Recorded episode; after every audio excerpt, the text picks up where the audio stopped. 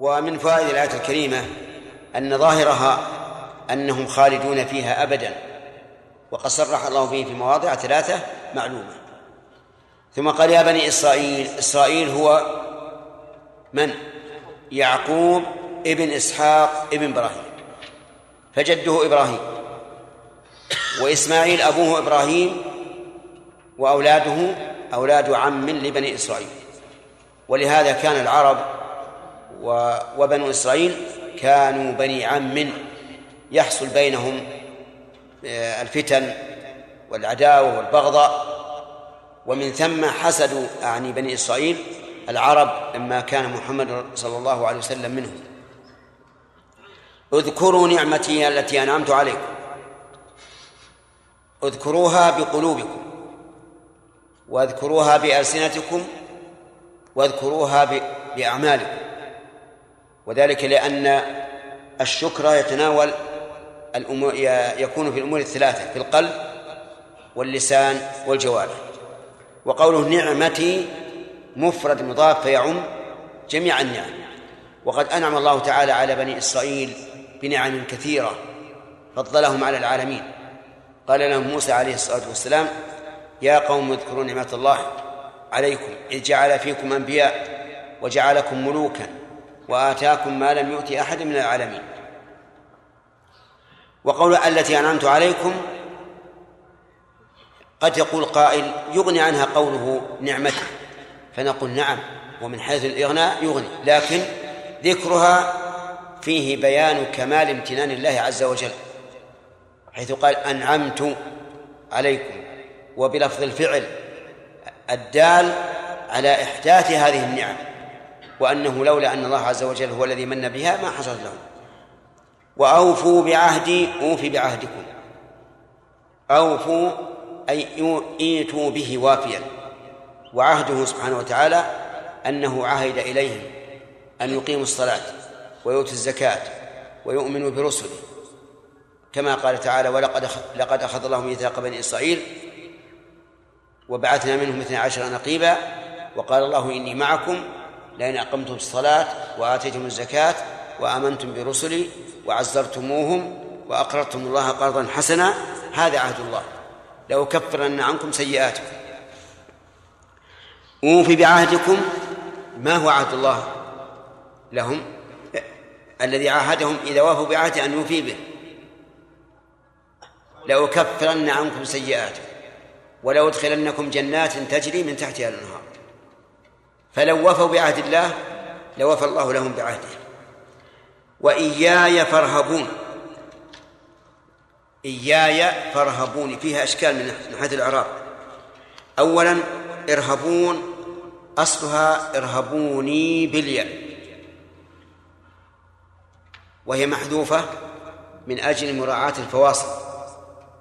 فإذا كانت إرهبون قد أخذت معمولها فأين العامل في في إياي؟ من أجاز أن يتسلط العامل على معمولين فلا إشكال عنده. لكن من لم يجز فهذا إشكال. يقال إنه يقدر العامل في إياي بحسب السياق. بحسب السياق. ويمكن أن نقول خافوا إياي ارهبوا إياي فارهبون. وأما ألف في قوله فارهبون فقيل إنها لتحسين اللفظ. والرهبة هي الخوف المشعر بازدياد التأثر من ما خافه. لأنك تشعر بأنها تدل على رقة وعلى أن هذا الخوف خوف مؤثر. وآمنوا بما أنزلت مصدقا لما معكم. قوله آمنوا معطوف على قول اذكروا. بما أنزلت مصدقا لما معكم وهو القرآن. أنزله الله على محمد صلى الله عليه وسلم. وقوله مصدقا لما معكم ما الذي معهم؟ التوراة بالنسبة لليهود والإنجيل بالنسبة للنصارى. فإن الله تعالى قد بين في التوراة والإنجيل وصف محمد صلى الله عليه وسلم بيانا كاملا حتى صاروا يعرفونه كما يعرفون أبناءهم. وقوله مصدقا لما معكم أي لما ذكر من أوصافه صلى الله عليه وسلم وأوصاف القرآن الذي يأتي به. وكذلك أيضا ومصدق لما معهم شاهد لها بالصدق. فصار تصديق آه، تصديقها للقرآن آه، تصديق القرآن لها من وجهين. الوجه الأول أنه وقع مطابقا لما أخبرت به. والوجه الثاني أنه قد شهد لها بالصدق. فالقرآن يدل دلالة واضحة على أن الله أنزل التوراة وأنزل الإنجيل وهذا شهادة لها بأنها شهادة لها بأنها صدق. وكذلك القرآن التوراة والإنجيل قد ذكرت القرآن وذكرت محمدا صلى الله عليه وسلم. فإذا وقع الأمر كما أخبرت صار ذلك تصديقا لها. طيب. ولهذا لو حدثتك بحديث فقلت أنت صدقت ثم وقع ما حدثتك به مشهودا تشاهد بعينك صار الوقوع هذا تصديقا أيضا. ولا تكونوا أول كافر به. يعني لا يليق بكم وأنتم تعلمون أنه حق أن تكونوا أول كافر به. ولا يعني ذلك كونوا ثاني كافر لا. المعنى أنه لا يليق بكم أن تكونوا أول كافر وأنتم تعلمون أنه حق. وفي قوله تكونوا الضمير ضمير الجمع. وأول كافر كافر مفرد. فكيف يصح أن نخبر بالمفرد عن الجماعة؟ قال المفسرون إن تقدير الكلام أول فريق كافر به. لأن الخطاب لبني إسرائيل عموما وهم جماعة. يعني لا تكونوا أول فريق كافر به لأنه لا يليق بكم وأنتم تعلمون أنه حق أن تكونوا أول المكذبين. فكان عليكم أن تكونوا أول مؤمن به. ولا تشتروا بآياتي ثمنا قليلا. تشتروا غير تشروا لأن تشروا بمعنى تبيعوا تشتروا بمعنى تأخذوا بالشراء. وقول بآياتي ثمنا قليلا يعني بذلك الجاه والرئاسة وما أشبه ذلك. لأن بني إسرائيل إنما كفروا يريدون الدنيا. ولو أنهم اتبعوا محمد صلى الله عليه وسلم لكانوا في القمة ولأوتوا أجرهم مرتين لكن حسدا وابتغاء لبقاء الجاه والشرف وأنهم هم أهل الكتاب حسدوا النبي صلى الله عليه وسلم فلم يؤمنوا به. وقوله ثمنا قليلا يدل على أن ما كان من أمر الدنيا فهو قليل. مهما تعاظمه الإنسان فإنه ليس بشيء بالنسبة للآخرة. وإياي فاتقون نقول في إعراب إياي فاتقون كما قلنا في في إياي فارهبون. أما التقوى فهي اتخاذ وقاية من عذاب الله عز وجل بفعل أوامره واجتناب نواهيه. ففي الآية الأولى إياي فارهبون أمر بالتزام الشريعة وألا يخالفوها عصيانا. وفي قوله اتقون أمر بالتزام الشريعة وأن لا يخالفوها لا لا لا في, لا في الأمر ولا في النهي. قال ولا تلبسوا الحق بالباطل. تلبسوا أي تخلطوا. فهم كانوا يأتون بشبهات تشبه على الناس فيقولون مثلا محمد حق لكنه يبعث في الأميين لا لجميع الناس فيلبسون الحق بالباطل لأن الذي يسمع مثل لأن الذي يسمع مثل هذا الكلام لا يقول إن إن بني إسرائيل كفروا بمحمد بل آمنوا به و وكفروا به لكن إذا لبسوا على الناس وقالوا إن محمدا عربي مرسل إلى العرب وأتوا بمثل قوله تعالى هو الذي بعث في الأميين رسولا شبهوا ولبسوا على الناس. قال وتكتم الحق وأنتم تعلمون. هنا الواو هل هي عاطفة أو واو المعية؟ تحتمل معنيين يعني يحتمل المعنى لا تلبس الحق بالباطل ولا تكتموا الحق وأنتم تعلمون. ويحتمل لا تلبسوا الحق بالباطل مع كتمان الحق. لكن على هذا التقدير يبقى إشكال وهو أن قوله لا تلبس الحق بالباطل يقتضي أن يكونوا أن أن يقتضي أنهم يذكرون الحق والباطل. فيقال نعم هم وإن ذكروا الحق والباطل فقد كتموا الحق في الحقيقة. لأنهم لبسوه بالباطل فبقي خفيا. فيبقى الآن يبقى جواز أن تكون الواو عاطفة وأن تكون واو المعية. وتكتم الحق وأنتم تعلمون. أي تعلمون أن الحق فيما جاء به الرسول عليه الصلاة والسلام وأنكم مبطلون في كتمانكم إياه. وأقيموا الصلاة وآتوا الزكاة واركعوا مع الراكعين. أقيموا الصلاة هذا عام لكل الصلوات الفريضة والنافلة وإيتاء الزكاة يعني إعطاءها مستحقها وهي المال الذي أوجبه الله تعالى.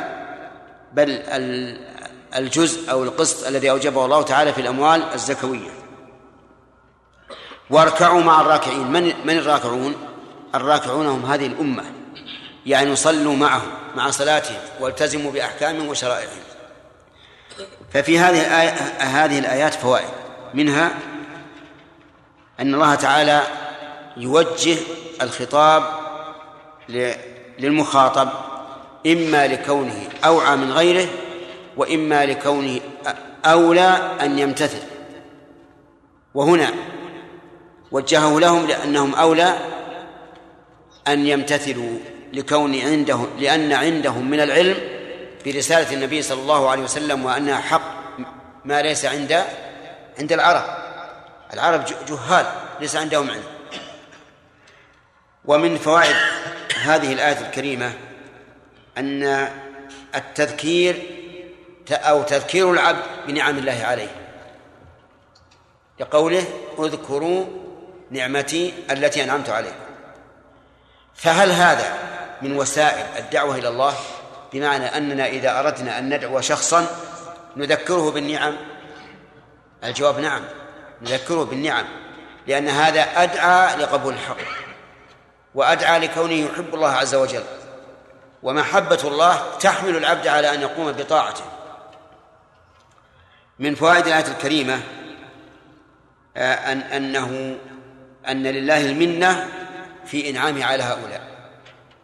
لقوله التي أنعمت عليكم وقد ذكرت لكم قبل قليل أنها ذك أنه ذكرها بالفعل لأنها متجددة حادثة ليست من كسب هؤلاء.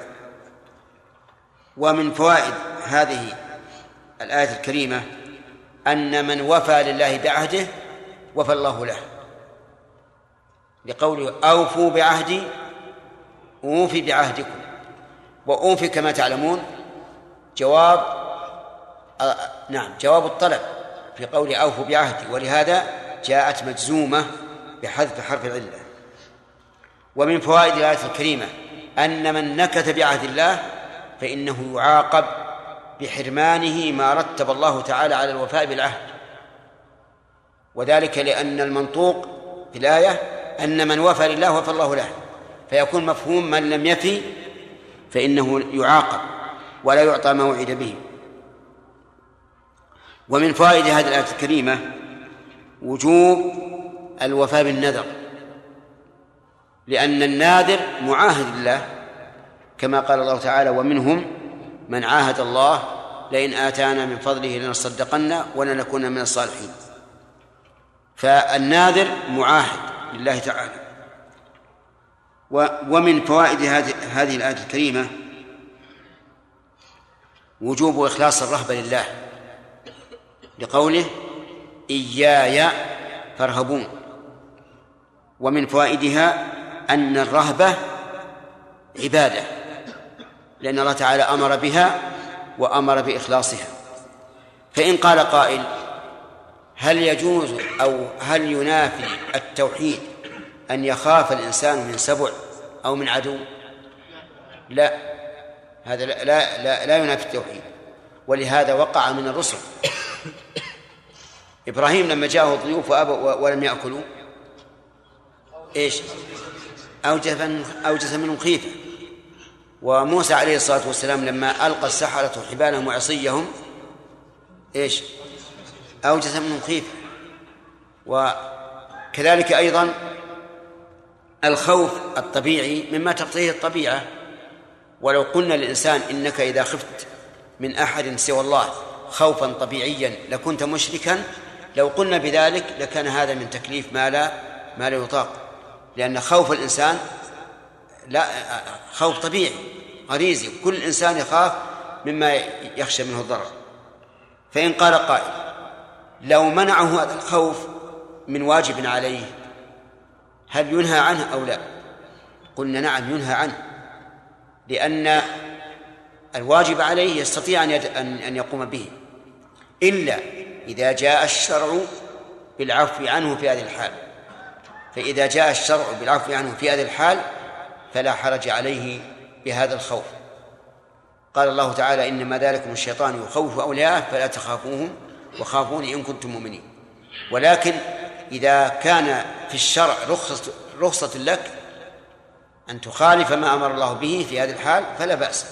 ولهذا لو كان الإنسان آه، يريد أن يصلي صلاة الفريضة وحوله جدار قصير ويخشى إن قام أن يتبين للعدو فهل يصلي قاعدا؟ نعم يصلي قاعدا. وهذا لأن الله تعالى عفى عنه. قال الله تعالى فاتقوا الله ما استطعتم. ولو كان العدو أكثر من مثلي المسلمين هل يلزمهم أن يصابروهم؟ أو يجوز أن يفروا؟ يجوز أن يفروا. فالمهم أن الخوف الطبيعي لا يلام الإنسان عليه إلا إذا تضمن ترك ما أوجب الله. فإذا لم يتضمن ذلك فهو لا لا يلام عليه. ومن فوائد الآية التي بعدها أنه يجب على بني إسرائيل أن يؤمنوا بمحمد بالقرآن الذي جاء به محمد عليه الصلاة والسلام لقوله وآمنوا بما أنزلت مصدقا لما معكم. ومن فوائدها أن الكافر مخاطب بالإسلام وهذا مجمع عليه لكن هل يخاطب بفروع الإسلام؟ نعم. فيه تفصيل إن أردت بالمخاطبة أنه مأمور أن يفعلها فلا. لأنه لا بد أن يسلم أولا ثم يفعلها ثانيا.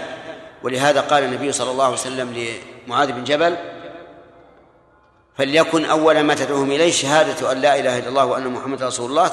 فإن أجابوا لذلك فأعلمهم أن الله افترض عليهم خمس صلوات في كل يوم وليلة. طيب. إذن هم لا يخاطبون بالفعل يعني لا يقال افعلوا فلا نقول الكافر تعال بل نأمره أولا بإيش؟ بالإسلام. وإن أردت بالمخاطبة أنهم يخاطبون بالفروع أنهم يعاقبون عليها إذا ماتوا على الكفر فهذا صحيح. ولهذا يقال للمجرمين ما سلككم في سقر قالوا لم نكن من المصلين ولم نكن نطعم المسكين وكنا نخوض مع الخائضين وكنا نكذب بيوم الدين حتى أتانا اليقين. يعني هذا دأبهم حتى ماتوا. ووجه الدلالة من الآية أنه لولا أنهم كانوا مخاطبين بالفروع لكان قولهم لم نكن من المصلين ولم نكن نطعم المسكين عبثا لا فائدة منه. نعم.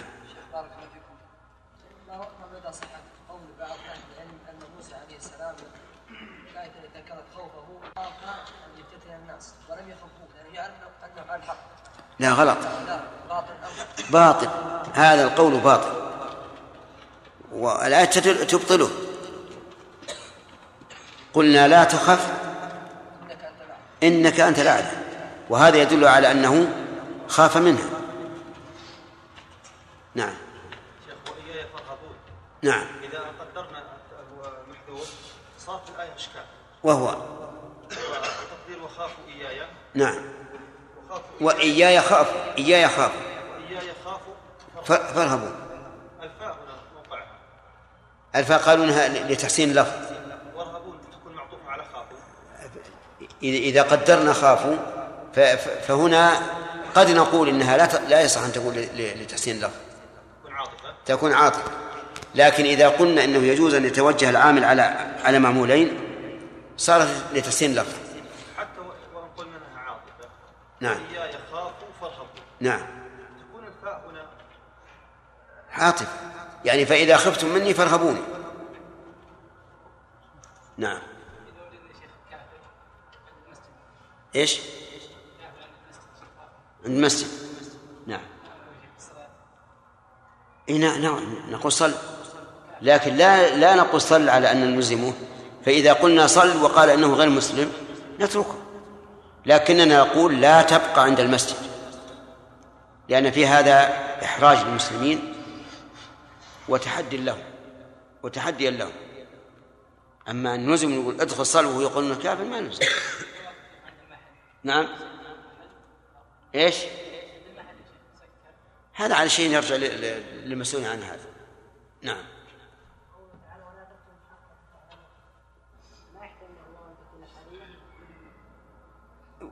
قوله وأنتم تعلمون حال. الواو حالية. الجملة كلها حالية. نعم؟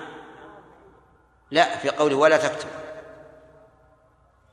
وهو المعية في قوله لا تكتب. نعم.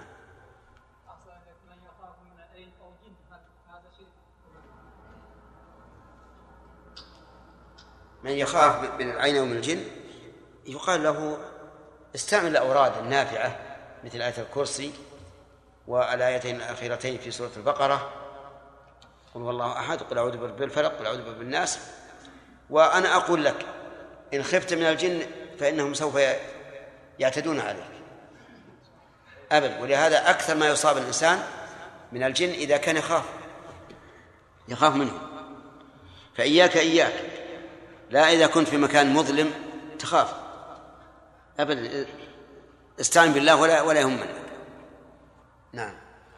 قلنا في الدرس الأول أن الوضوء مشروع لمن يريد الصلاة نعم. وإذا جاء واحد مثلا إلى المسجد لغرض آخر غير الصلاة مثل مراجعة وهكذا نحن نقول يعني بالوضوء. أردت أن تصلي فتوضأ أما إذا أردت أن تأتي المراجعة فلا فليس عليك واجب. نعم يجلس لأنه على غير وضوء. فقول الرسول إذا دخل أحدكم المسجد فلا يجلس حتى يصلي ركعتين. معلوم أنه خاطب من هو على وضوء.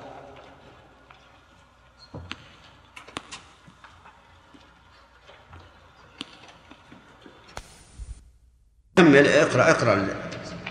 أعوذ بالله من الشيطان الرجيم. وآمنوا بما أنزلت مصدقا لما معكم كيف اقرأ؟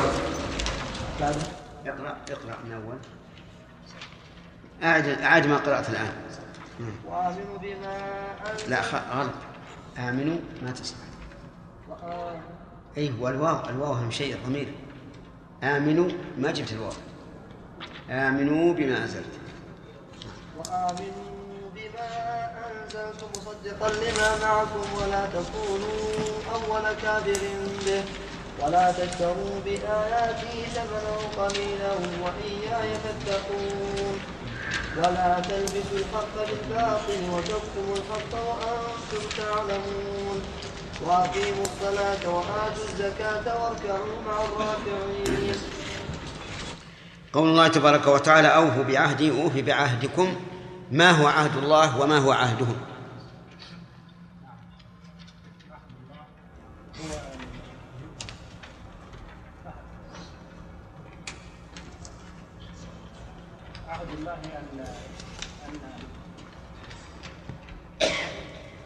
صالح. عهد الله إليهم أن يقيموا الصلاة ويؤتوا الزكاة ويعزروا الرسل. طيب. وعهدهم؟ نعم. وعهدهم؟ وعهد الله نعم. وعهد الله إذا فعلوا ذلك أن يدخلهم الجنة وكفر السيئات. أحسنت. أين وجدت ذلك؟ في سورة المائدة ما ما هي الآية؟ وقوله تعالى فإن آمنتم برسلي وعزرتم وأقرضتم الله قرضا حسنا ولقد أخذ الله ميثاق بني إسرائيل وبعثنا منهم اثنا عشر رقيب وقال الله إني معكم لئن أقمتم الصلاة وآتيتم الزكاة وأقرضتم الله قرضا حسنا وآمنتم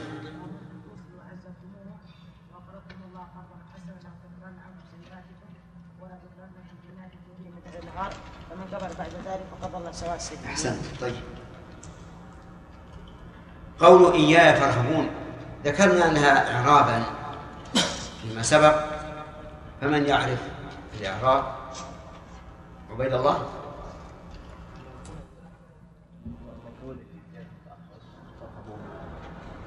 إيش؟ نعم.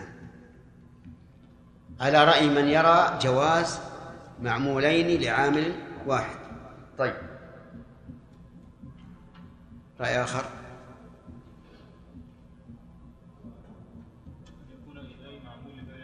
نعم.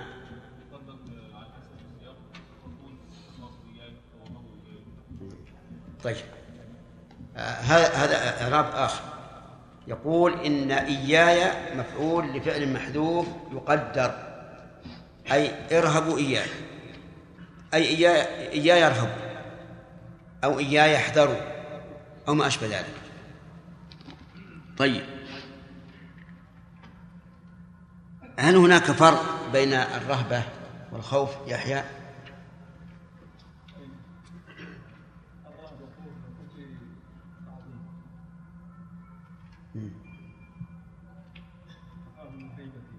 إيه. والخوف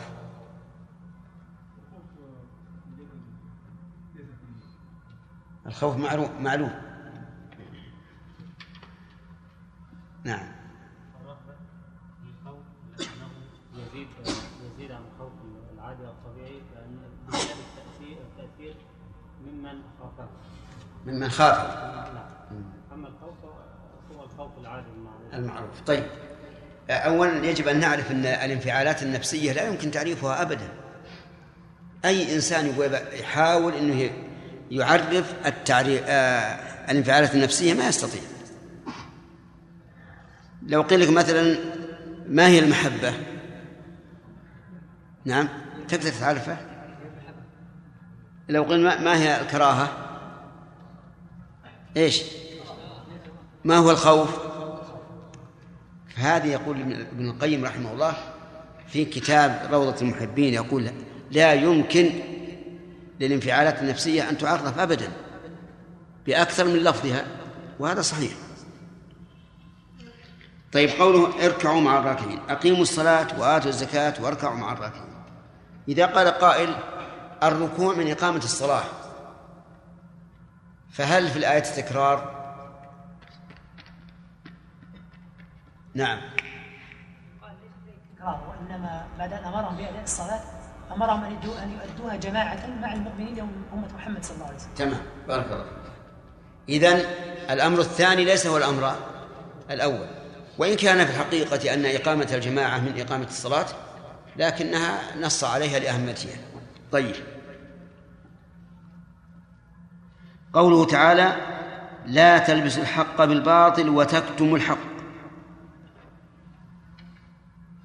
إعرابها تكتم الحق. وتكتم الحق. ما إعرابها؟ ها؟ معطوف على إيش؟ على على وش اللي قبل؟ معطوف على اللي قبلها ما الذي قبلها؟ لا تلبس. طيب إذن كتمان الحق يكون منهيا عنه كما نهي عنه طيب فكم يكون المنهي عنه الآن؟ اثنان. هما؟ لبس الحق بالباطل وكتم الحق. طيب. فيه وجه آخر إيش؟ لا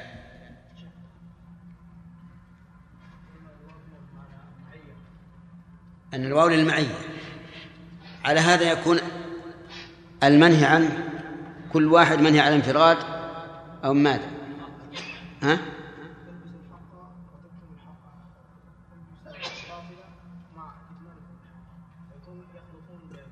يعني المنهي عنه الجامع بينهما لا ينهى عن عن عن إفراد كل واحد. طيب. أيهما أولى من حيث المعنى؟ إيش؟ أن يكون النهي عن كل واحد من انفراده لأنه إذا نهي عن كل واحد من انفراده منذر. شو اسمك؟ اسمك؟ مدثر. نعم. آه لا تروح عنا شوي.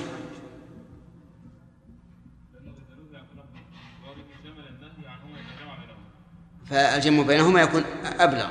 نعم الله طيب.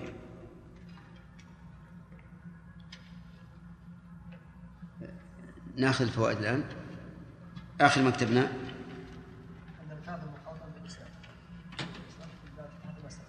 على قوله أن لا تكون أول كافر به نعم إيه، من فوائد هذه الآية الكريمة أن من اشترى بآيات الله ثمنا قليلا ففيه شبه من اليهود.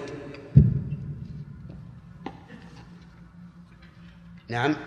فالذين يقرؤون العلم الشرعي من أجل الدنيا يكون فيهم شبه من اليهود. لأن اليهود هم الذين يشترون بآيات الله ثمنا قليلا.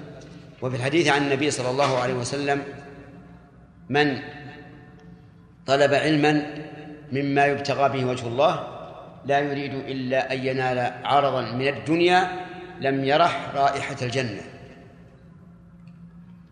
وحينئذ يشكل على كثير من الطلبة أولئك القوم الذين يقبلون يزفون إلى الجامعات وإلى المدارس. يريدون بهذا الشهادة. فهل يكونون ممن اشتروا بآيات الله ثمنا قليلا؟ الجواب حسب النية. إذا كان الإنسان لا يريد من ذلك إلا أن يتوظف ويعيش فهذا اشترى بآية الله ثمنا قليلا. وعلامة ذلك أنه لا يهمه إلا أن يصل إلى هذه المرتبة ولو على حساب العلم والشر وأما إذا كان لا يريد ذلك إنما يريد أن يصل إلى المرتبة التي ينالها بالشهادة من أجل أن يتبوأ مكانا ينفع به المسلمين فهذا لم يشتري بآيات الله ثمنا قليلا لأن المفاهيم الآن تغيرت وصار الإنسان يوزن بما معه من بطاقة الشهادة واضح؟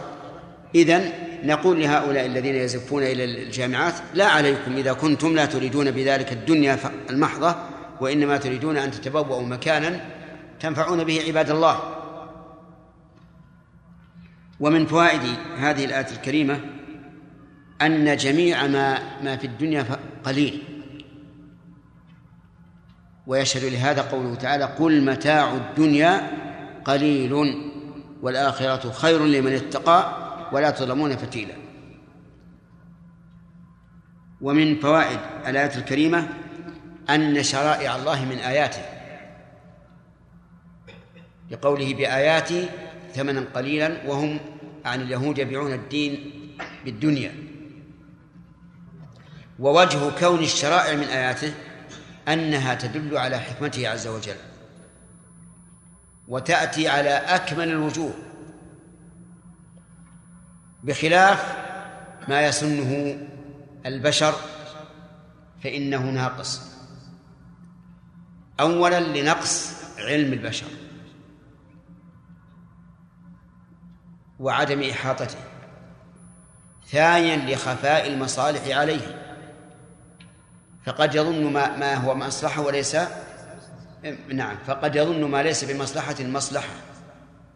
ثالثا أننا لو قدرنا أن هذا الرجل الذي سن النظام أو القانون من أعقل الناس وأعلم الناس بأحوال الناس فإن علمه هذا محدود محدود في زمانه ومحدود في مكانه. أما في زمانه فظاهر لأن الأمور تتغير. قد يكون المصلحة للبشر في هذا الزمن كذا وكذا. وفي زمن آخر خلافه في المكان أيضا قد يكون هذا التشريع الذي سنه البشر مناسبا لأحوال هؤلاء الأمة في مكانه. ولكن في أمة أخرى لا يصح. ولهذا ظل كثير من المسلمين مع الأسف الشديد في أخذ القوانين الغربية وتطبيقها على مجتمع إسلامي. لأن هناك فرقا بين المجتمعات الأوروبية الكافرة وبين المجتمعات الإسلامية. ولا يمكن أن نطبق ما يصلح لحال أولئك على ما لا يصلح لحال المسلمين. هذا إذا قلنا إنه صالح في مكانه فكيف إذا لم يكن صالحا في مكانه؟ والعجب أن بعض الناس نسأل الله العافية تجدهم قد مشوا على قوانين شرعت من عشرات السنين وأهلها الذين شرعوها قد عدلوا عنها. فصار هؤلاء كالذين يمشمشون العظام بعد أن ترمى في الزبالة. وهذا شيء واضح. هناك قوانين شرعت لقوم كفار ثم تغيرت الحال فغيروها ثم جاء بعض المسلمين إلى هذه القوانين القشور الملفوظة وصاروا يتنشنشونها هل يدخل في قوله لا تشربوا بآياتنا من قليلا؟ نعم يدخل في هذا. نعم. ومن ومن فوائد الآية الكريمة وجوب تقوى الله عز وجل. وإفراده بالتقوى. نعم. لقوله وإياي فاتقون. فإن قال قائل أليس الله تعالى يأمرنا أن نتقي الوقت الذي فيه العذاب أحيانا وأن نتقي العذاب أحيانا؟ فقال عز وجل واتقوا يوما ترجعون فيه إلى الله. وقال واتقوا النار التي أعدت للكافرين. وقال واتقوا فتنة لا تصيبن الذين ظلموا منكم الذين ظلموا منكم خاصة. فكيف الجمع؟ نقول كل هذه الأشياء التي أمرنا باتقائها اتقاؤها من تقوى الله. اتقاء من تقوى الله. لأنها مخلوقة لله عز وجل. فاتقاؤها من تقوى الله عز وجل. ومن فوائد الآية نعم الآية التي بعدها ولا تلبس الحق بالباطل وجوب بيان الحق وتمييزه عن الباطل. فيقال هذا حق وهذا باطل ولا يلبس على الناس. لقوله ولا تلبس الحق بالباطل. ومن لبس الحق بالباطل أولئك القوم الذين يريدون الشبهات إما على القرآن أو على أحكام القرآن ثم لا ثم لا يحلونها. لو أنهم يريدون الشبهة ويحلونها لكان أهون. مع أن إرادة الشبهة وإن حلت إذا لم تكن مشتهرة بين الناس ليس من المصلحة. انتبه لهذه النقطة. إيراد الشبه ولو حللتها إذا لم تكن مشتهرة بين الناس غلط. وذلك لأنك إذا فتحت الشبهة لم يكن عندك يقين أن تزيلها بما ذكرت من من حلول. أحيانا ترد الشبهة على القلب وتورد الحلول لها لكن لا يطمئن الإنسان إلى هذه الحلول فتبقى الشبهة. ولو سلم الإنسان منها لكان خيرا. من فوائد الآية الكريمة أنه ليس هناك إلا حق وباطل. حق وباطل وإذا تأملت القرآن والسنة وجدت أن الأمر كذلك. قال الله تعالى ذلك بأن الله هو الحق وأن ما يدعون من دونه هو الباطل. وقال الله تعالى وإنا أو إياكم لعلى هدى أو في ضلال مبين. وقال تعالى فماذا بعد الحق إلا الضلال؟ وقال تعالى فمن شاء فليؤمن ومن شاء فليكفر. وقال النبي صلى الله عليه وسلم القرآن حجة لك أو عليك. ما في شيء لا حق ولا باطل. إما حق وإما باطل. فإن قال قائل أليس هناك مرح يعني مرتبة بين الواجب والمحرم وبين المكروه والمندوب وهو المباح. قلنا بلى لا شك في هذا. لكن المباح نفسه لابد أن يكون وسيلة إلى شيء. لابد أن يكون وسيلة إلى شيء فإن لم يكن وسيلة إلى شيء صار من قسم الباطل.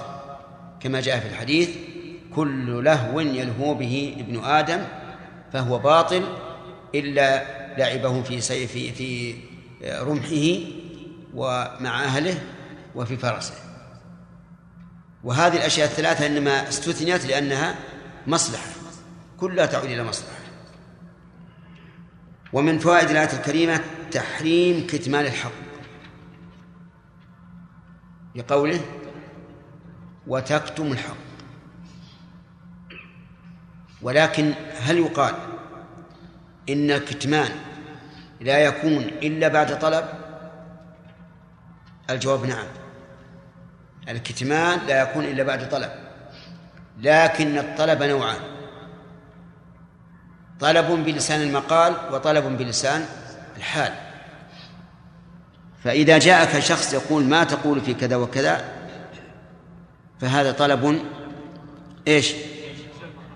بلسان المقال. وإذا رأيت الناس قد انغمسوا في محرم فطلبوا بيانه بلسان بلسان الحال. وعلى هذا فيجب على الإنسان أن يبين المنكر ولا ينتظر حتى يسأل. طيب وإذا سئل وكتم لأنه لا يعلم فلا إثم عليه. لقوله تعالى وتكتم الحق وأنتم تعلمون. أما إذا كان لا يعلم قال والله لا أدري فلا بأس. كذلك هذه واحدة إذا كان لا يعلم فالواجب أن يسكت يقول لا أعلم. ثانيا إذا رأى من المصلحة ألا يبين فلا بأس. لا بأس أن أن يكتب مثل كما جاء في حديث علي بن أبي طالب حدثوا الناس بما يعرفون. أتريدون أن يكذب الله ورسوله؟ وقال ابن مسعود رضي الله عنه إنك لن تحدث قوما حديثا لا تبلغه عقولهم إلا كان لبعضهم فتنة. فإذا رأيت من المصلحة ألا ألا تبين فلا تبين ولا لوم عليك. ثالثا إذا كان قصد السائل الامتحان أو قصده تتبع تتبع الرخص. وأن تعلم هذا فلك أن تمتنع. وأن تقول لا لا أخبرك. الامتحان أن يأتي إليك وتعرف أن الرجل يعرف المسألة لكن سألك لأجل أن يمتحنك. هل أنت تعرفه أو لا؟ أو يريد أن يأخذ منك كلاما ليشي به إلى أحد وينقله إلى أحد؟ فلك أن تمتنع. كذلك إذا علمت أن الرجل يتتبع الرسل فيجي يسألك يقول سألت فلان وقال هذا حرام. وأنت تعرف أن المسؤول أن المسؤول رجل عالم ليس جاهلا فحينئذ لك أن تمتنع وتقول لا أجيب أما إذا كان المسؤول رجلا تعرف أنه ليس عنده علم إما من عامة الناس أو من طلبة العلم الذين لم يصلوا لم ينضجوا فحينئذ لو قال إني مستفت فلان أفتي لأنه لا حرمة لفتواه. لكن إذا أفتاه رجل عالم تعرف. أنه مثلك في العلم أو أكبر منك فلك أن تقول لا أفتيك. لأن هذا السائل يتتبع الرخص في الغالب. أما لو قال لك والله أنا سألت فلانا لكني كنت أطلبك ولم أجدك.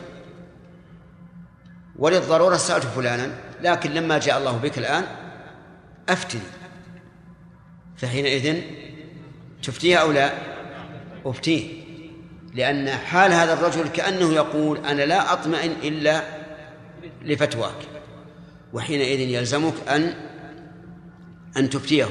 حتى لو ف... لو أفتى لو استفتى إنسان أعلم آه، أعلم منك وأنت تعرف أن الرجل لا يثق إلا بكلامك لا بد أن أن تفتيه. طيب إذن كتمان الحق متى يكون؟ متى يتحقق؟ بعد الطلب بلسان الحال أو بلسان المقال. وذكرنا صورا يجوز فيها آه، عدم البيان لكن إما لمصلحة أو دفع مضرة. شيخ بارك الله فيكم بعض الناس يسأل وليس قصده العلم ولا شيء من هذا الذي ذكرنا في الدرس؟ لكن شيخ قصده مثلا التحاج ويا بعض أصحابه. حتى ليس من باب انهم إلى الحق. من باب المجادله وهذا يكثر في مجالس الناس اليوم. نعم. يقول والله تحاجينا أنا وفلان وش رأيك؟ هذا أيضا يقول أحيانا يكون جدال بين الناس ويجي إنسان يستفتيك ليس قصده أن يصل إلى العلم الشرعي حتى يعمل به أو لا لكن قصده المغالبة أن يغلب صاحبه. فالظاهر لي أن هذا للوجوب أقرب. أن هذا للوجوب أقرب لأجل ينتشر الحق لأنه إذا بقي في معترك بين الناس ما تبين الحق. نعم. أحيانا الإنسان يسأل وهو في منطقة ليست فيها علماء وإذا أراد العامة أن يسألوا عن كل سؤال يوقف عليهم العلماء يعثروا عليه بين الدرس والكتب فهل لهؤلاء الطلبة الذين ما بلغوا في يعني المبلغ المطلوب أن يفتوهم بما يعرفون نعم لا لهم يفتون بما بما يعرفون يجب عليه بلغوا عني ولو آية. فمثل هذا الطالب الذي لم يصل إلى حد ما في العلم يعرف مثلا من كلام العالم الفلاني الذي هو عالم في فيفتي به. أن يقيس أو أن يعني يجتهد بعض الاجتهاد إيه.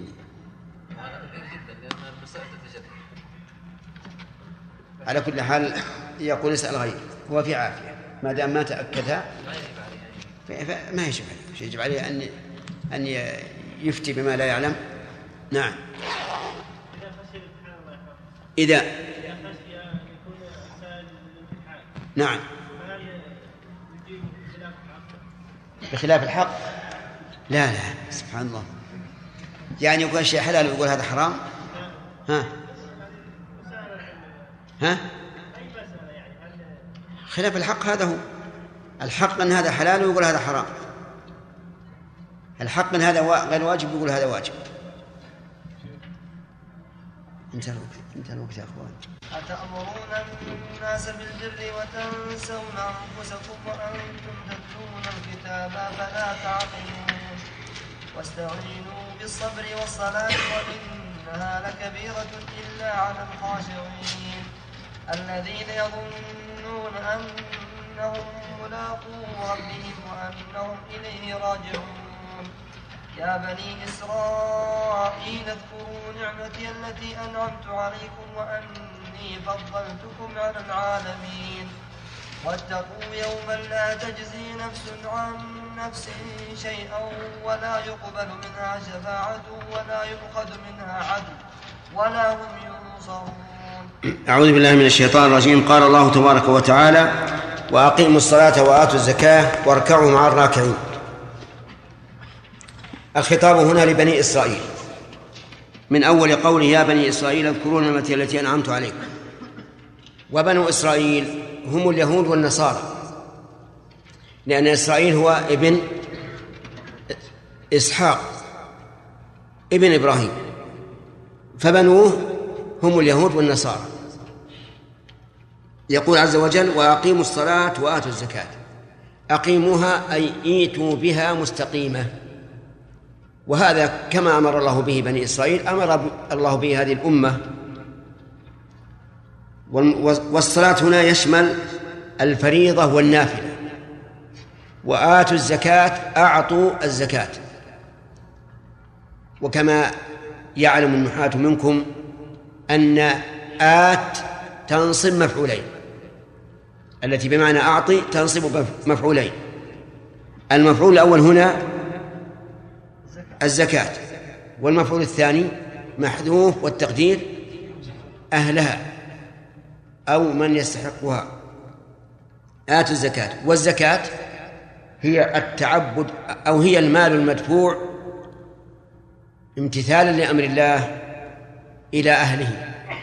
من أموال مخصوصة معروفة وهي الذهب والفضة وبهيمة الأنعام والخارج من من الأرض وسائم نعم والخارج من الأرض. عروض التجارة فيها خلاف طويل عريض بين بين علماء المسلمين ولكن صحيح أن الزكاة فيها واجبة. آتوا الزكاة وسمي بذل المال زكاة لأنه يزكي النفس ويطهرها. قال الله تعالى خذ من أموالهم صدقة تطهرهم وتزكيهم بها. واركعوا مع الراكعين أي صلوا مع المصلين.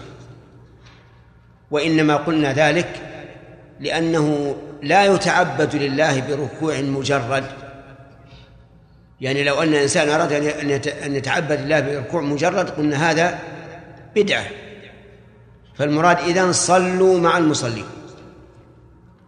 واعلم أن التعبير عن العبادة بجزء منها يدل على أن هذا الجزء من أركانها ومن بنيتها ولا يمكن أن تصح بدونه. والتعبير بالجزء, بالجزء عن الكل معروف في اللغة العربية. في القرآن الكريم فتحرير رقبة والمراد عبد. المراد العبد التام. لكن كما رأيتم الرقبة لا يمكن أن يبقى البدن بدونها. فهل يصح أن أقول تحرير تحرير أصبع؟ نعم لا. لأن الأصبع قد يفقد ويبقى البدن.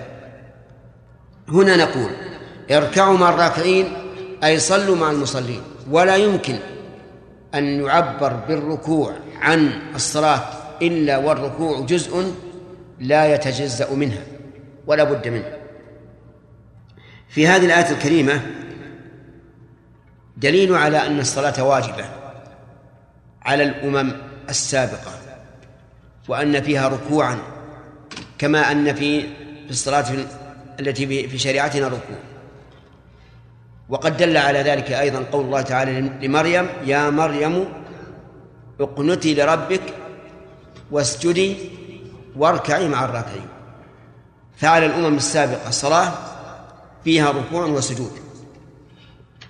ومن فوائد الآية الكريمة أن الأمم السابقة أيضا عليهم زكاة. لأنه لا بد من الامتحان بالزكاة. فإن من الناس من يكون بخيلا بذل الدرهم عليه أشد من شيء كثير فيمتحن العباد بإيتاء الزكاة وبذل شيء من أموالهم حتى يعلم بذلك حقيقة إيمانهم. ولهذا سميت الزكاة صدقة. لماذا؟ لأنها تدل على صدق إيمان صاحبها. ومن فوائد هذه الآية الكريمة وجوب صلاة الجماعة لقوله اركعوا مع الراكعين. هكذا استدل به بها بعض العلماء. لكن هذا الاستدلال قد يكون فيه مناقشة. وأنه لا يلزم من المعية المصاحبة في الفعل. ولهذا قيل لمريم اقنتي لربك واسجدي وإيش؟ واركعي مع الراكعين. والنساء ليس عليهن جماعة. وعلى هذا فنقول الاستدلال بهذه الآية على وجوب صلاة الجماعة فيه شيء من النظر. ثم نردف هذا القول بأنه لا ينبغي عند المناظرة أن تأتي بدليل يمكن أن يمنع الاستدلال به خصمك لأن هذا يدل على ضعفك. وربما تضعف عن دليل قوي لا يستطيع دفعه لأنك ضعفت في هذا الدليل فتنكسر قوتك. وانظر إلى مجادل مجادل محاجة إبراهيم. حين قال له الرجل أنا أحيي وأميت. ما جادل لم يقل أنت تحيي وتميت لكن ما تستطيع أن تحيي الميت أو تميت الحي إنما تفعل الأسباب. عدل عن ذلك وقال إيش؟ إن الله يأتي بالشمس من المشرق فأتي بها من المغرب فبهت الذي كفر. فالمهم أنا أقول لكم في باب المناظرة لا تأتوا بدليل هش فيستنصر به خصمكم. ربما تجادلون أحدا في باب الصفات باب صفات الله في العقيدة. فتأتون بدليل الهش فيستطيل به عليكم خصمكم. لا تأتوا إلا بدليل لا يمكن الخصم أن أن يفك عقدته. إذن لا نسلم أن الآية هذه تدل على أن وجوب صلاة الجماعة. لكن الحمد لله وجوب صلاة الجماعة بأدلة أخرى ظاهرة. ثم قال عز وجل أتأمرون الناس بالبر وتنسون أنفسكم وأنتم تتلون الكتاب. آه، لدينا فعلان. الفعل الأول أمر الناس بالبر والفعل الثاني نسيان أنفسهم. فهل استفهام الإنكار منصب على كل واحد من فراده أو على مجموعهما. نعم على مجموعهما. وإن شئت فقل إنما حط الإنكار قول قوله وتنسون أنفسكم. طيب أتأمرون الناس بالبر والاستفهام هنا للإنكار والتعجب؟ كيف تأمرون الناس وأنتم تنسون أنفسكم؟ بالبر البر هو الخير.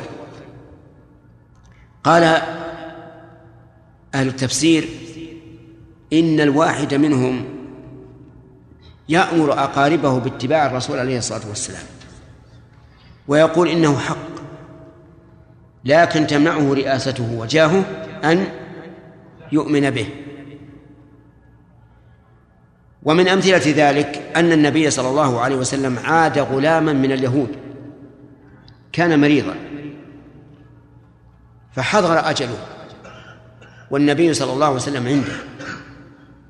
فدعاه النبي صلى الله عليه وسلم إلى الرشد. فنظر إلى أبيه. كأنه يستشيره. فقال له أبوه أطع محمدا. وأبوه يهودي. يقول أطع محمدا. فتشهد الغلام شهادة الحق. فخرج النبي صلى الله عليه وسلم وهو يقول الحمد لله الذي أنقذه بي من النار. أي بدعوته. إذن هؤلاء اليهود من أحبارهم من يأمر الناس بالبر وهو اتباع الرسول صلى الله عليه وسلم ولكنه ينسى نفسه لا يؤمن. فقال الله تعالى وأنتم تتلون الكتاب. الواو هنا حالية. أي والحال أنكم تتلون الكتاب فلم تأمروا بالبر إلا عن علم. ولكن مع ذلك تنسون أنفسكم. أفلا تعقلون؟ الاستفهام هنا للتوبيخ. يعني أفلا يكن لكم عقل تدركون به خطأكم وضلالكم. والعقل هنا عقل الرشد. وليس عقل التكليف. لأن العقل نوعان. عقل هو مناط التكليف وهو إدراك الأشياء وفهمها. وعقل هو مناط الرشد بل هو الرشد نفسه وهو أن يحسن الإنسان التصرف. وسمي إحسان التصرف عقلا لأن الإنسان عقل تصرفه فيما ينفعه. واضح؟ أي العقلين هنا المراد؟ عقل الرشد ولا عقل التكليف؟ عقل الرشد وإلا فهم مكلفون. طيب هذا التركيب أفلا تعقلون؟ فيه إشكال وهو أن الفاء عاطفة والهمزة للاستفهام والمعروف أن همزة الاستفهام لها صدر الكلام. وهنا ألفاء العاطفة كان مكانها قبل قبل الهمزة.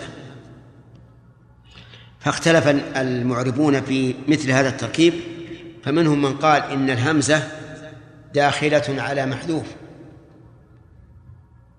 يقدر حسب السياق.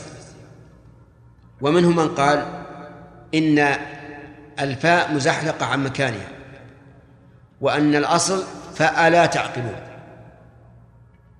لكن قدمت الهمزة لأن لها الصدارة وأخرت وأخر حرف العطف. وهو يقع في بعد الفاء يعني تقع الهمزة بعدها الفاء مثل هنا أو بعدها ثم مثل قوله أثم إذا ما وقع آمنتم به وبعد الواو أولم يسير في الأرض. فإن نظرت إلى القاعدة النحوية قلت إن تقدير إن جعل الكلام على تقدير محذوف أقرب إلى القواعد. وإن نظرت إلى أنه أحيانا يعوزك التقدير لأن التقدير لا بد أن يكون في جملة مناسبة. قلت إذا نأخذ بإيش؟ بالثاني. لأنه أسهل. الثاني تقول ألف حرف عطف والجملة بعدها معطوف معطوفة على ما سبق وأصل الفاء أن تقع قبل الهمزة لكن زحلقت.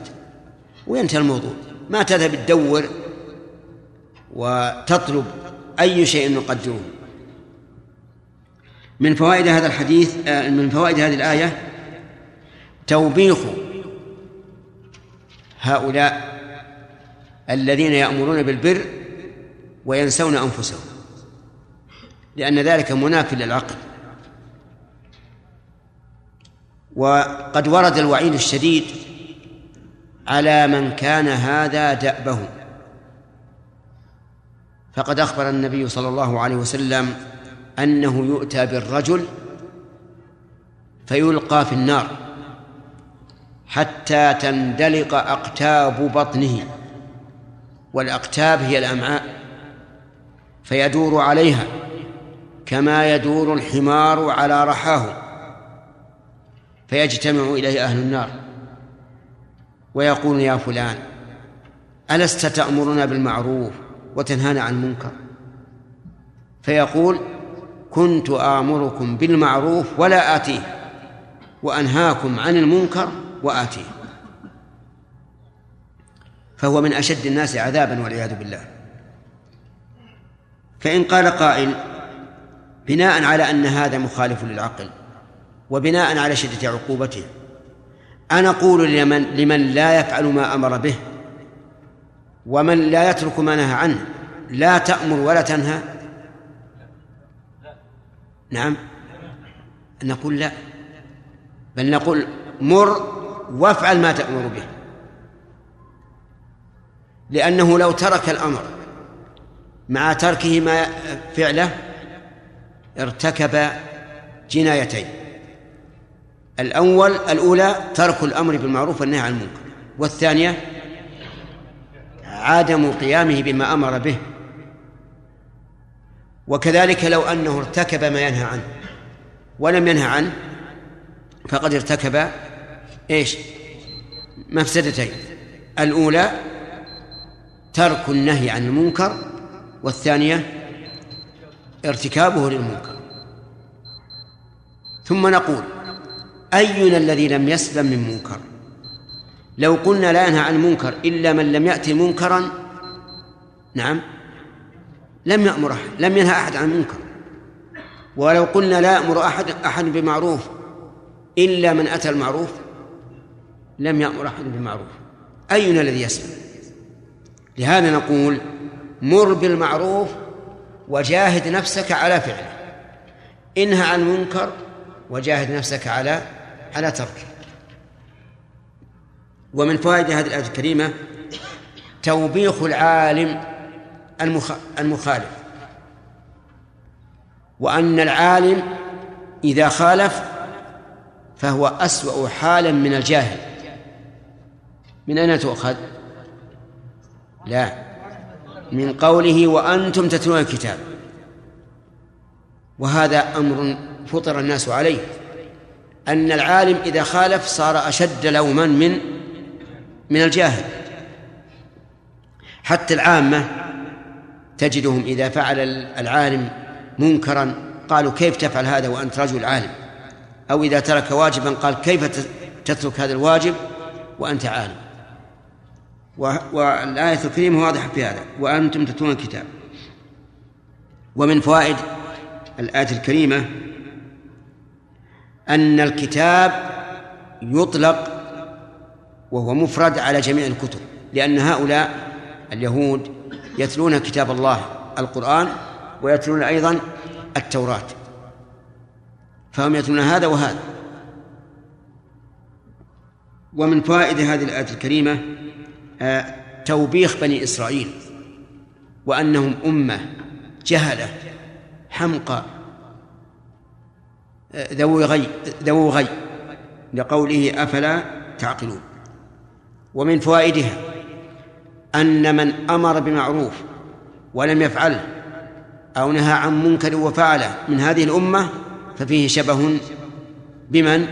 باليهود. لأن هذا دأبهم والعياذ بالله. نعم.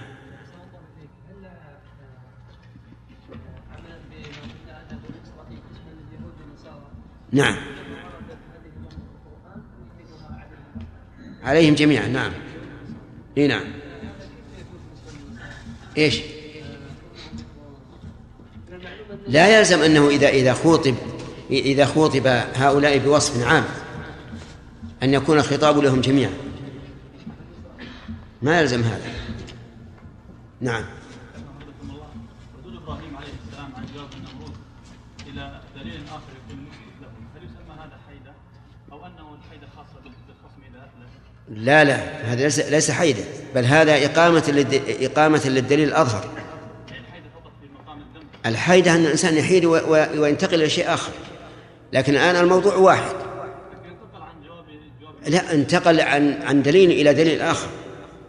ولا الموضوع هو واحد؟ حاج إبراهيم في... ربه وأراد إبراهيم أن يثبت. الحيدة معناه أن مثلا أنا أكلمك موضوع أقول مثلا اشتري لي مثلا كتاب المغني. ثم تقول أنت والله كتاب المهذب طيب زين. وش هذه؟ هذه الحيدة. أن تنتقل من موضوع إلى آخر. أما من دليل إلى أقوى منه فليس هذا حيدة. نعم. السابقه يعني مشروع عندهم الصلاه والزكاه نعم. لأن هذه يعني أقيموا الصلاة وأتوا الزكاه واركعوا الراكعين يعني هذه الأمة. أقيم ص- صلاة يعني صلاة وزكاة هذا في احتمال لا شك. أن سياق الآية قد يقال أنه دان على هذا لكن إقامة الصلاة وإيتاء الزكاة موجود في التوراة. اقرأ ال- الآيات اللي فيها التوراة تجدها. يعني جمع هذه الآية مع غيرها. مع غيرها نعم. نعم.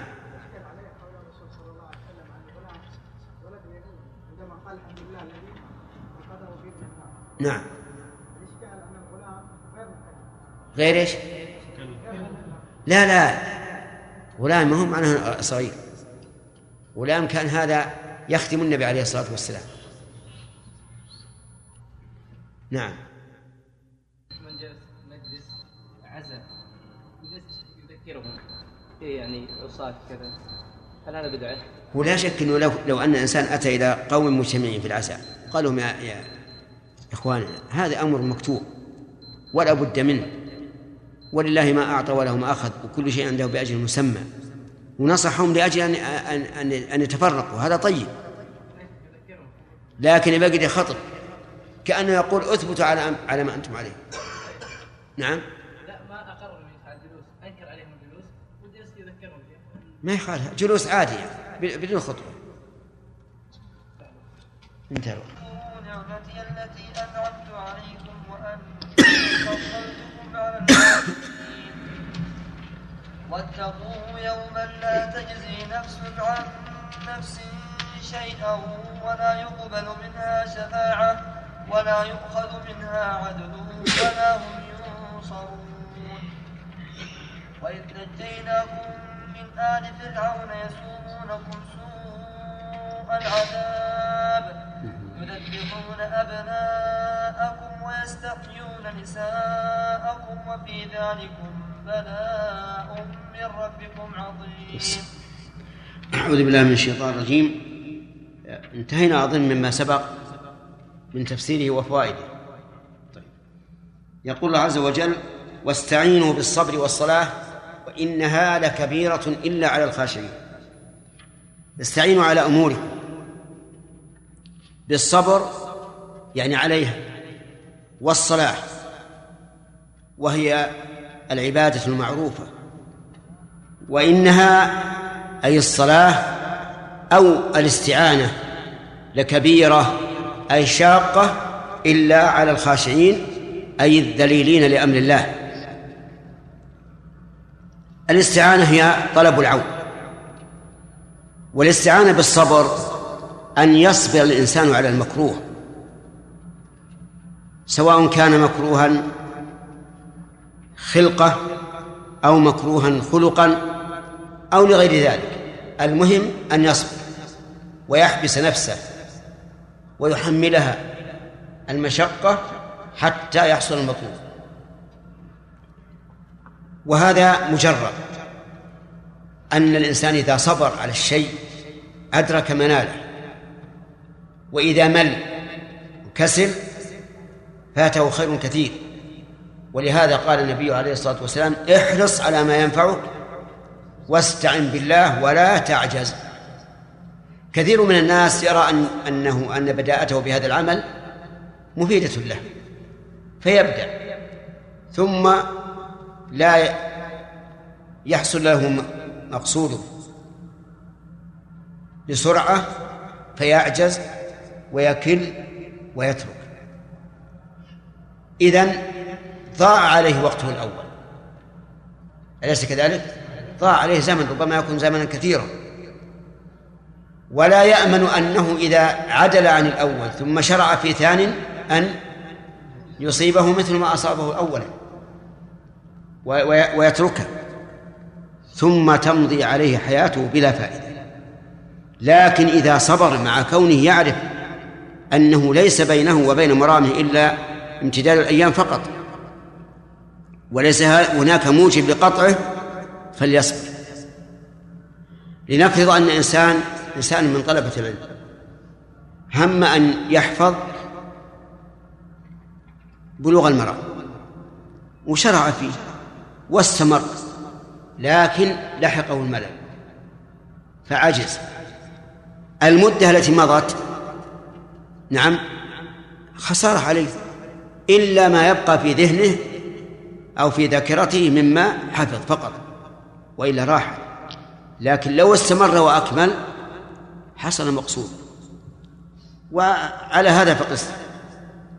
الصلاة. الصلاة قد يقول الإنسان كيف تكون معينة على الإنسان. نعم. نقول تكون معينة.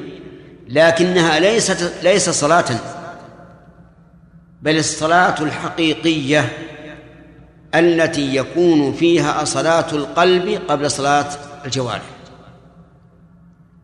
أما صلاتنا غالبا اليوم فهي صلاة جوارح لا صلاة قلب ولهذا تجد الإنسان من حين أن يكبر ينفتح عليه إيش؟ أكوام وأبواب واسعة عظيمة من الهواجيس التي لا فائدة منها. ولذلك من حين أن يسلم تنجلي عنه تذهب. لكن الصلاة الحقيقية التي يشعر الإنسان فيها أنه قائم بين يدي الله وأنها روضة فيها من كل ثمرات العبادة لا بد أن يسلو بها عن كل الدنيا. لا بد لا بد أن يسلو عنها عن كل الدنيا. بهذه الصلاة لأنه اتصل بمن؟ بالله عز وجل الذي هو محبوبه وأحب شيء إليه فنسي ما سواه.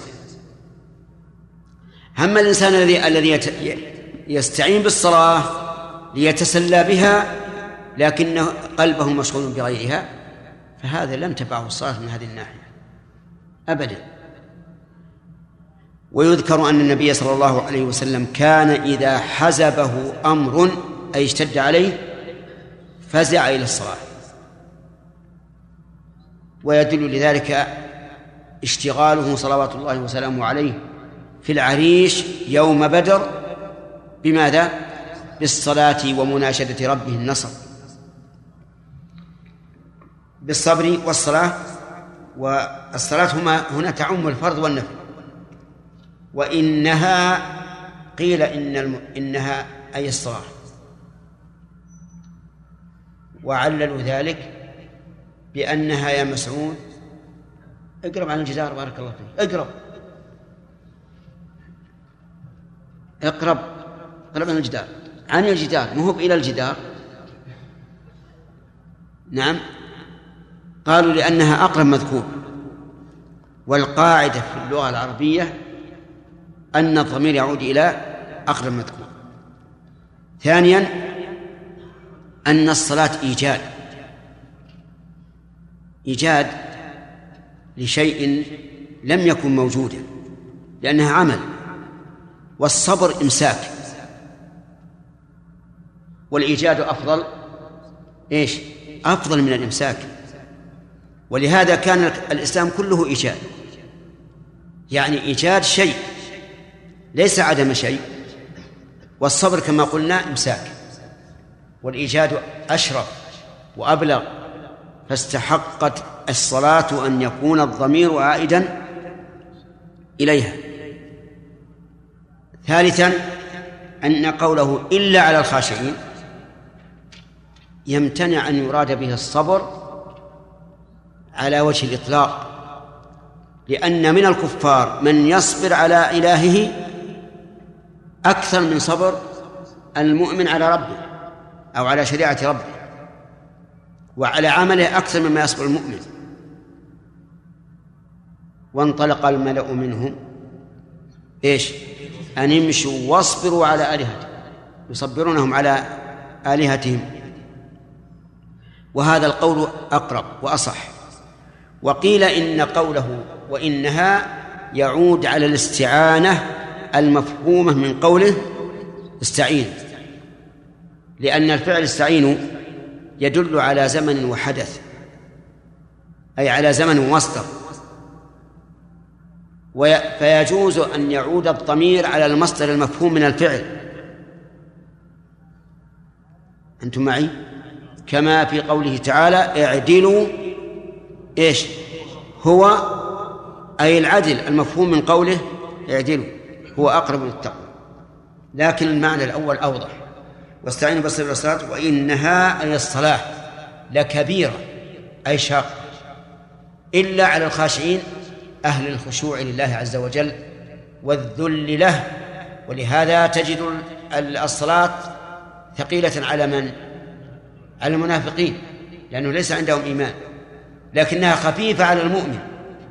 بل قال النبي عليه الصلاة والسلام حبب إلي من دنياكم النساء والطيب وجعلت قرة عيني في الصلاة. صلوات الله وسلامه عليه. فإذا جعل الله قرة عينك في الصلاة فأبشر بالخير فإنها علامة خير وعلامة على أنك من الخاشعين.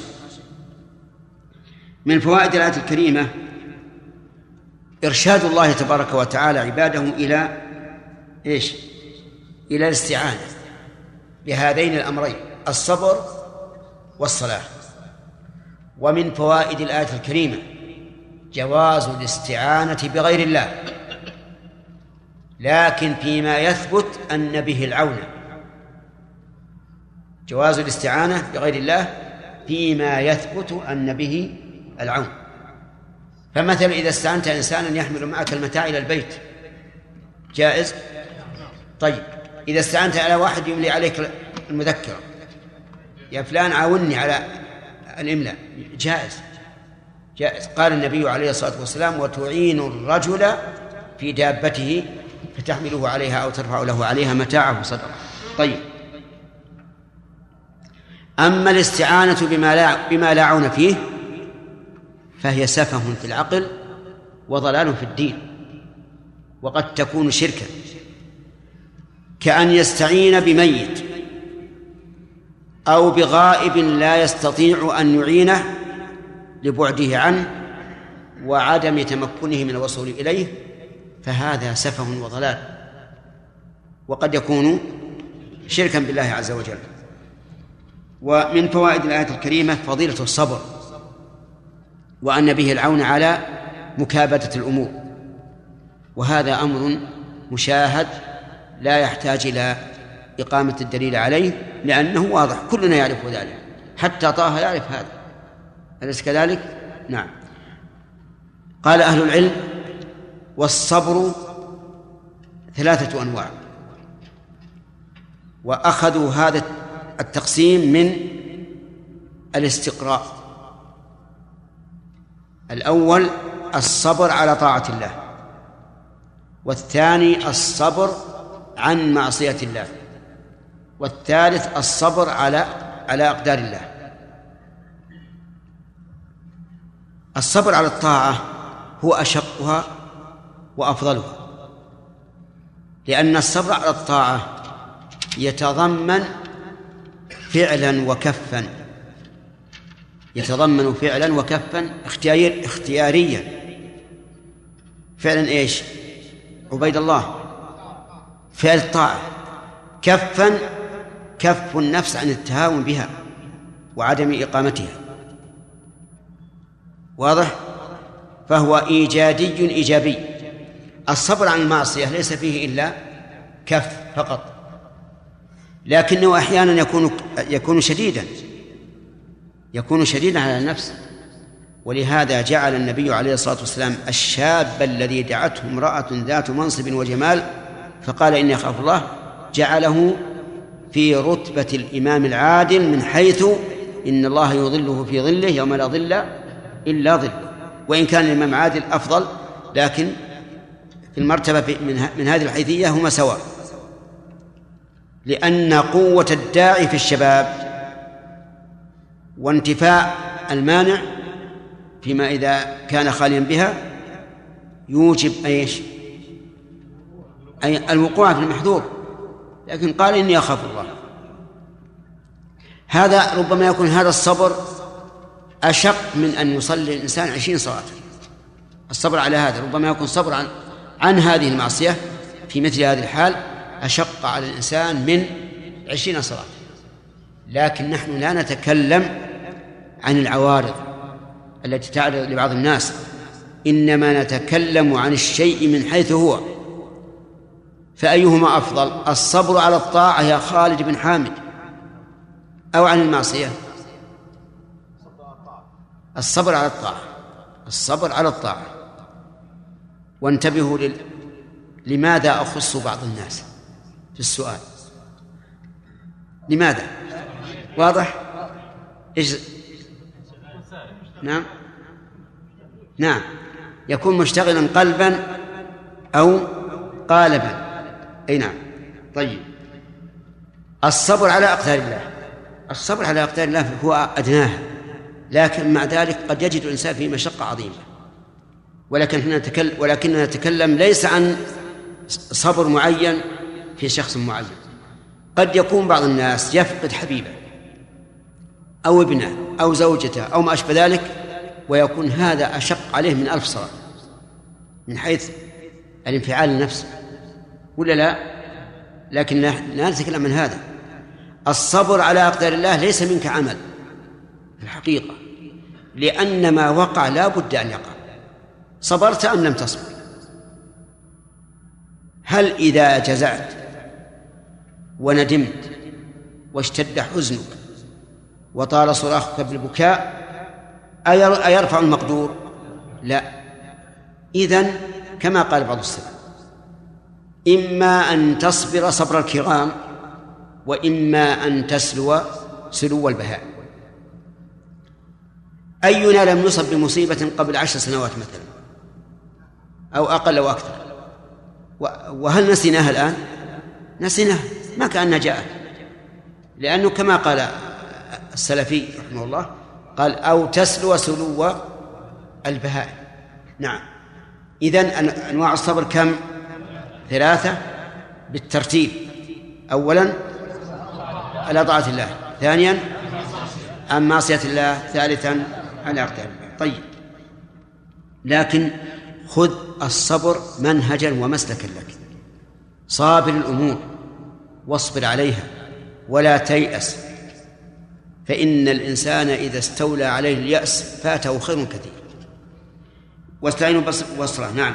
من فوائد الآية الكريمة أن الصلاة من مما يستعان به على على الأمور وشؤون الحياة بقوله تعالى والصلاة ونحن نعلم علم اليقين أن هذا خبر صدق لا مرية فيه. فإذا قال قائل أنا دائما أصلي ولا أجد استعانة ولا أجد معونة فنقول إنك لم تصلي إنك لم تصلي أقمت الصلاة صورة لكن لم تقمها حقيقة. حقيقة. ولهذا يقول الله عز وجل أتل ما أوحي إليك من الكتاب وأقم الصلاة إن الصلاة تنهى عن الفحشاء والمنكر. وكثير من الناس يدخل في الصلاة ويخرج منها لا يجد أن قلبه تغير من حيث الفحش والمنكر. هو على ما هو عليه. لا لأن قلبه لذكر ولا ولا تحول إلى محبة للعبادة ولا شيء. ونحن نسأل الله أن يعيننا وإياكم. الخلل كثير. ولهذا وعد الله حق لا شك. الصلاة تعين. وتنهى عن الفحشاء والمنكر. لكن صلاة أكثر الناس اليوم صلاة إيش؟ صورة لا حقيقة ومن فوائد الآية الكريمة أنه إذا طالت أحزانك فعليك بالصبر وإيش؟ والصلاة بالصبر والصلاة وأما قول العامة إذا عظمت همومك فخذ من الأرض طولك تعرفون المعنى؟ يعني نم لأن الإنسان إذا نام أخذ من الأرض طوله لكن إذا كان قائما كم يأخذ من الأرض؟ محل قدميه. محل قدميه فقط. فهذا ليس بصحيح. بل نقول إذا كثرت همومك وأحزانك فعليك بالصبر والصلاة كما قال الله عز وجل واستعينوا بالصبر والصلاة وإنها لكبيرة إلا خاشعين طيب. نأخذ أسئلة ولا نمشي؟ طيب. أسئلة؟ الصبر على أقدام الله.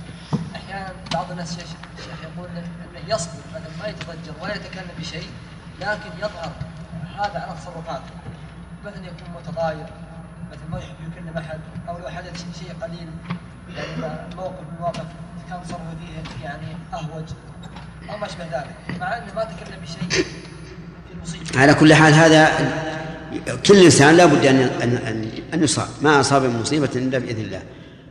لكن هل إن هذه المصيبة تجعله يفعل أو يقول أو يضمر في قلبه؟ الجواب لا. يقول كل هذه منتفية إن شاء الله. المؤمن ما يفعل هذا. لكن ينبغي أن يضبط نفسه عن التضايق. عن التضايق. مثلا قد يكون الإنسان مصاب بمصيبة ولا ينبسط إلى الناس كما ينبسط في العادة. هذا شيء طبيعي.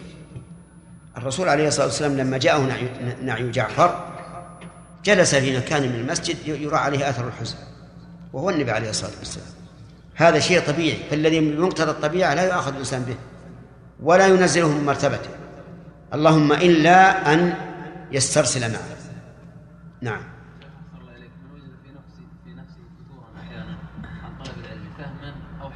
نعم. أو اراد ان يقضي دنيويا أو ممارسة. فهما أو حفظا أو ممارسة. والأخيرة هي البلاء. ها؟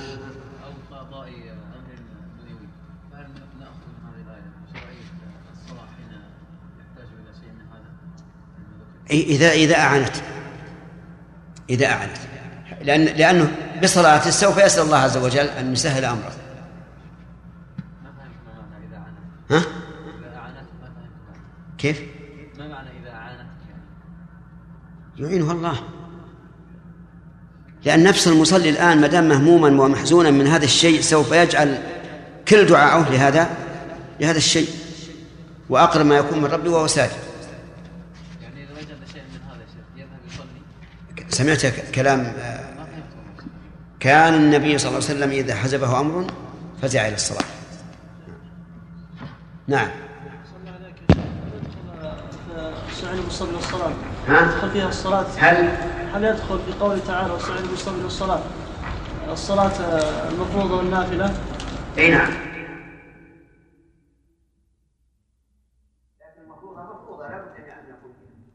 نعم. منذر اسمك؟ مدثر. في واحد اسمه منذر شبه. ما في أحد اسمه منذر يلا. يلا يا مدثر. نعم. س- سألنا فضيلتك يا شيخ قبل يومين عن هل يجوز الدعاء بأن الله اللهم اجعلني من الصابرين.